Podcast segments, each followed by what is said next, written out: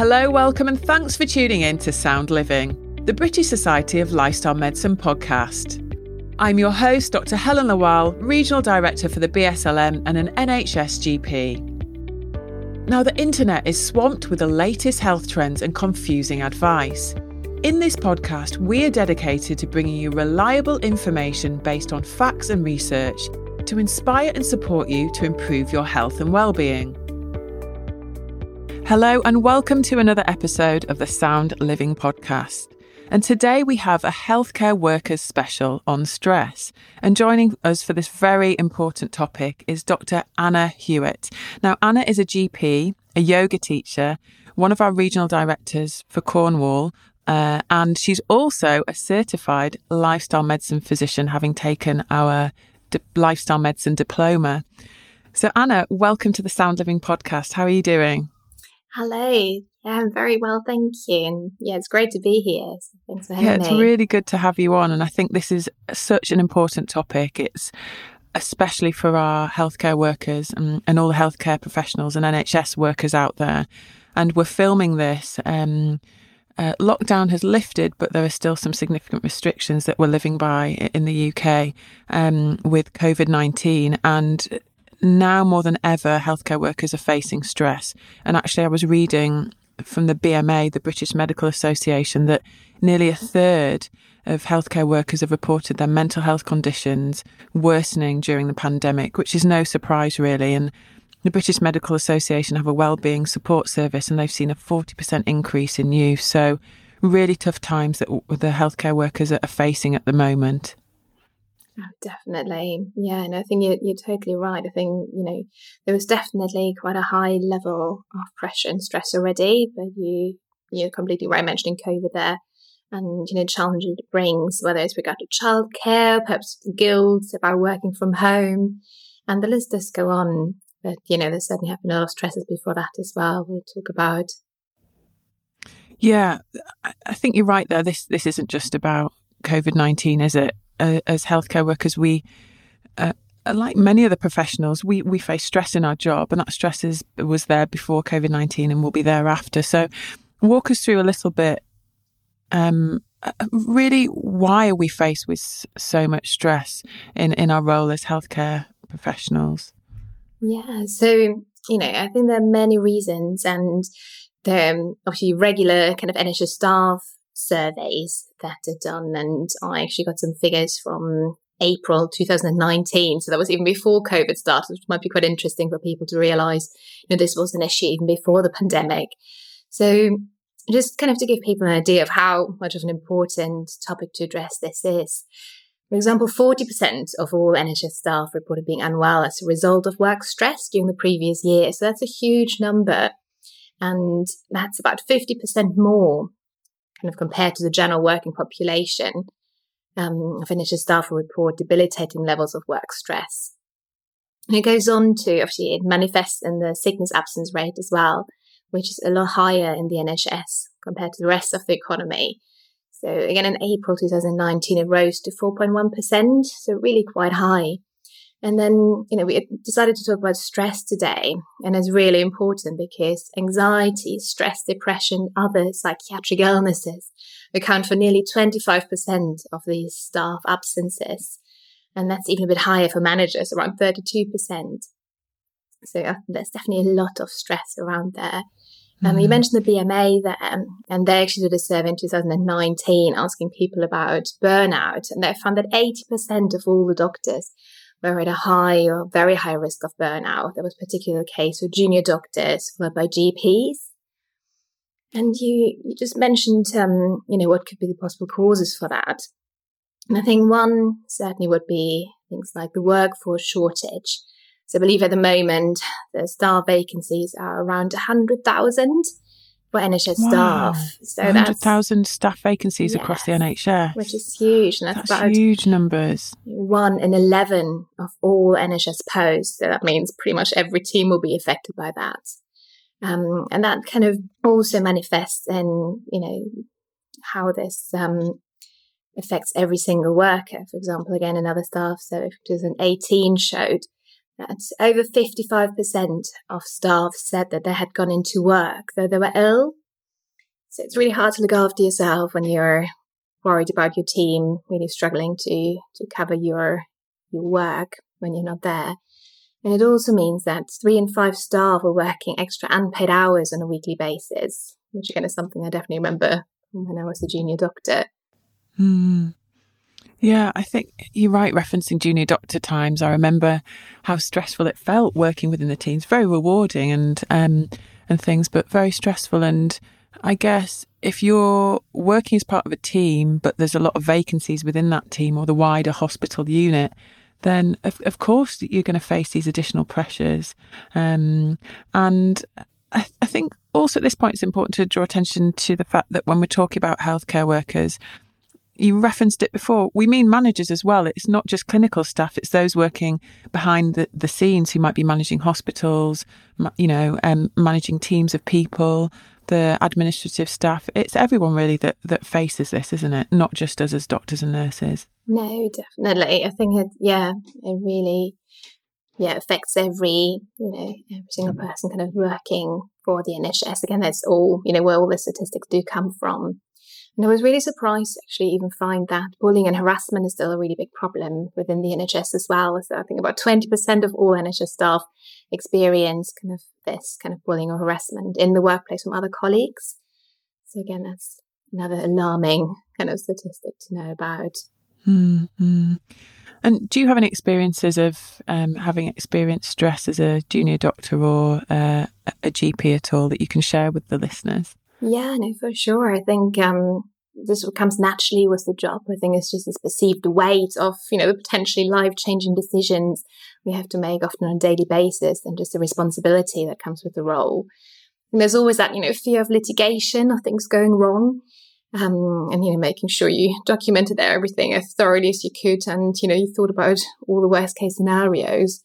And, um, again, this could be an entire another podcast. Um, but I was actually diagnosed with imposter syndrome during my uh, GP training, which I find very, very helpful diagnosis to have. Mm. Tell us a bit more about what that is. What what is imposter syndrome? Yes, uh, imposter syndrome is actually really common, particularly around uh, or amongst females. Not only you know, in the medical fields, but it's basically the feeling that you yeah, you might be found out so that wherever you got in your career, you, you might have got there through luck or, you know, perhaps through, you know, doing things not quite, you know, as you should have done. But basically that, yeah, you shouldn't really be doing the job you're doing, that you're not, you know, really capable of your role. And um, yeah, it's really interesting kind of reading about it. And again, I really invite people to, to look into that more because it's just really helpful mm. to know that it's mm. probably not just you, but it's just really this very common syndrome going mm. around. And as we're sharing, Anna, I too uh, would say I've experienced stress. Um, quite soon after qualifying as a GP, I faced what f- what felt like burnout in that uh, I was working really hard and um, began to feel dissatisfied with the the work I was doing began to feel like I couldn't cope.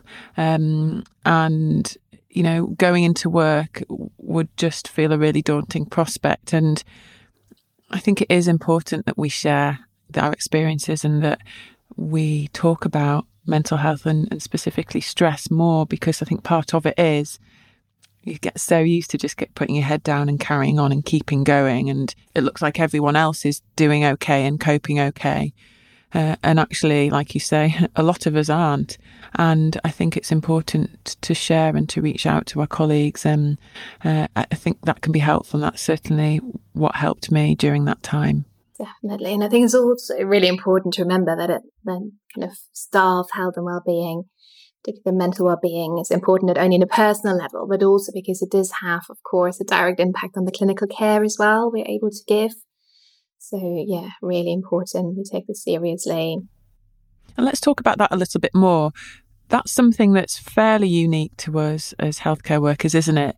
In that when we recognize that we're stressed, um, it's important to recognize when that's getting to the point where it's impacting on our ability to give care and our ability to care for our patients safely so, how important is it to recognise that, and what might the signs be, and what do we do if we feel ourselves getting to that stage? Yeah, so I think, you know, it's really important to just have that kind of awareness of mindfulness. And, you know, we just talked about people going into work that they were ill. So I think it's really important to be honest to yourself when you feel that actually you're not going to be able to, to focus 100%. You've got an important, you know, thing to do on the day. You're doing the right thing by calling in, making sure someone else, you know, fills in for you. Um, and, you know, in terms of other symptoms, I think is really, you know, what you just mentioned about your experience as well, you know, really dreading to go into work and just using, losing that, you know, typical enthusiasm that I think we usually kind of feel for our role. I think that often attracts people into, into becoming a healthcare worker. I found that since I, you know, started medical school, I've often found that it's often people who are very kind of compassionate and altruistic and dedicated who are, you know, working in this field. So I think when, you know, when those things start to, to change, that's often a warning sign. Mm-hmm. And that's a useful reminder, Anna, isn't it, to apply some of that compassion we give to others to ourselves in, in these situations. And that can be difficult. Definitely. Yeah, no, for sure. And um, in in the news recently, uh, NHS staff and healthcare workers have featured quite heavily and um, been called heroes but heroes need help too, don't they? What should the the listeners do if they feel that they aren't coping so well and are facing stress? What can they do to perhaps help themselves? Yeah, so I think that's a really good question. Obviously, before we go into kind of practical tips, I just want to make sure that the listeners understand that we are not ignoring the elephant in the room, but that for the purpose of this this podcast, I think it's worth focusing on what when what we can do today as individual rather than any systemic changes, kind of thinking about the NHS environment that require addressing, such as staff shortages, compassionate leader- leadership, and so forth. So, kind of think about practical tips. So, one simple approach that works for me is to think about three key areas in life that allow us to thrive and can have a direct impact on our health and well being. And those three areas would be achievement of purpose, joy, pleasure, or just positive emotion and connection. So the next step is to think about activities that fit into each of those three areas. And, you know, don't worry, they do often overlap. But if you just think about a few examples, so that area of achievement, so that could be anything household or work related, cleaning definitely counts there. Looking after your physical health is definitely an achievement. So, you know, I know you've got other podcasts coming up as well, but we know that regular movement, nutrition, particularly the Mediterranean diet, so a diet kind of low in sugar processed foods is definitely helpful for our mental health. Sufficient sleep and actually avoiding or kind of using substances wisely, whether that's kind of alcohol or caffeine, and obviously the smoking and then also kind of looking after our mental health is definitely an important achievement. And there are certain techniques that have been shown in studies to be helpful for our mental health. So, for example, cognitive behavioral therapy, breathing techniques, and the mindfulness based stress reduction program, which I'd like to talk about a bit more in a moment. But also kind of learning, trying something new can be really good here. And I think in the healthcare setting as well, I think if we can train ourselves to see learning from mistakes as an opportunity uh, and an achievement, that would be really helpful. There's a great book by Matthew Syed called Black Box Thinking. Really worth reading that if you haven't yet. Other things could be volunteering. I think for you know any kind of young mums or pregnant ladies out there, just kind of growing or looking after a baby totally counts towards that, and it's important to give yourself plenty of credit for that. Um, in the next areas, a kind of joy, pleasure, so thinking about activities that give you pleasure or just leave you with the positive emotions. For some people, it might be being out in nature. It could be enjoying a mindful meal, any hobbies that give you joy. It could be art or something creative. Flow state, so an activity that means that you're completely submerged in the moment, completely absorbed in the activity. Things that can be really relaxing. So it could be a massage, perhaps during COVID times, a self massage with a cricket ball or a fascia roll, perhaps a bubble bath, reading a book. And for some people, kind of keeping a gratitude diary really works. So doing some journaling. The next area, the connection area, is really important, of course. So whether it's being or just connecting with friends, family, pets, and also trying to make this connection, this encounter face to face rather than using social media. As we know that actually excess social media use can have negative effects on our mental health. Group support, groups are group support or activities done in a group can be really powerful as well here. And then there's spirituality as well. So for some people, it might be religion or just a connection to that what is bigger. So those three areas are achievement, joy or pleasure, and connection. Um, and it's useful, isn't it, to, to group them together. And I guess it just makes it easier, perhaps, when we're going through stress to think about what am I craving? What do I need in this moment to really to really help me? The thing that can be difficult is when you're in that state of stress, as we've both been in, it can be really difficult to to help yourself. So how how do the listeners who might be experiencing stress go about accessing these three different areas that, that could help them? Yeah, so that's a really good question. Um, and, you know, I'll mention, you know, some areas or, um, yeah, some kind of contact that are available, particularly at the moment during COVID times for everyone, um, just towards the end of today, hopefully. Um, but thinking about, you know, what's often a useful first step is just to kind of realize that you're struggling and to pause and to kind of really check in with yourself and perhaps ask yourself at the end of the day, what did I actually do today that gave me a sense of achievement? What did I do that gave me pleasure and a sense of connection? And then kind of once you've broken that down, you could ask yourself, did I get a good balance or is there something I could do, I would like to do differently tomorrow? And I think mindfulness is really key here. So kind of what do we mean by mindfulness? So one definition of mindfulness is awareness that arises through paying attention on purpose in the present moment, non-judgmentally. So why I think mindfulness can be so important in this context is like one option to you know, really check in with your situation and be honest to yourself. There's also growing evidence for a specific program I mentioned earlier, the mindfulness based stress reduction program. Also for healthcare professionals, as it has been found to be helpful to improve mental health, reduce stress for those professionals.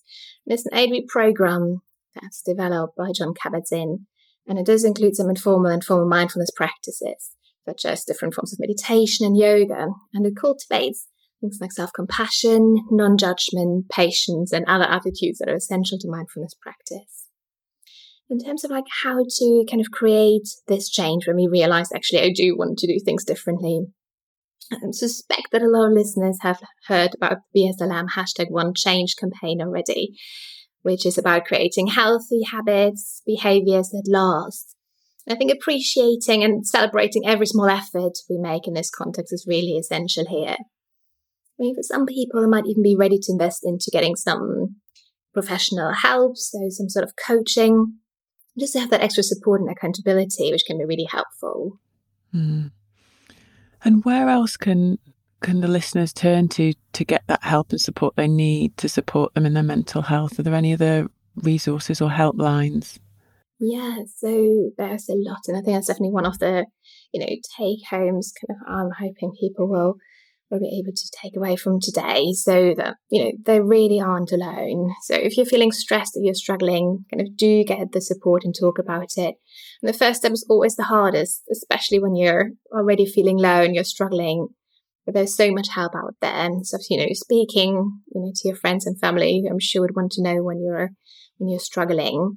There's also your GP that's there to support your mental health as well in terms of your work environment, if you're speaking to your team, your manager, you might have a mentor or bigger, so bigger organizations would have an occupation health team or even a staff health and well-being team who can be a great asset.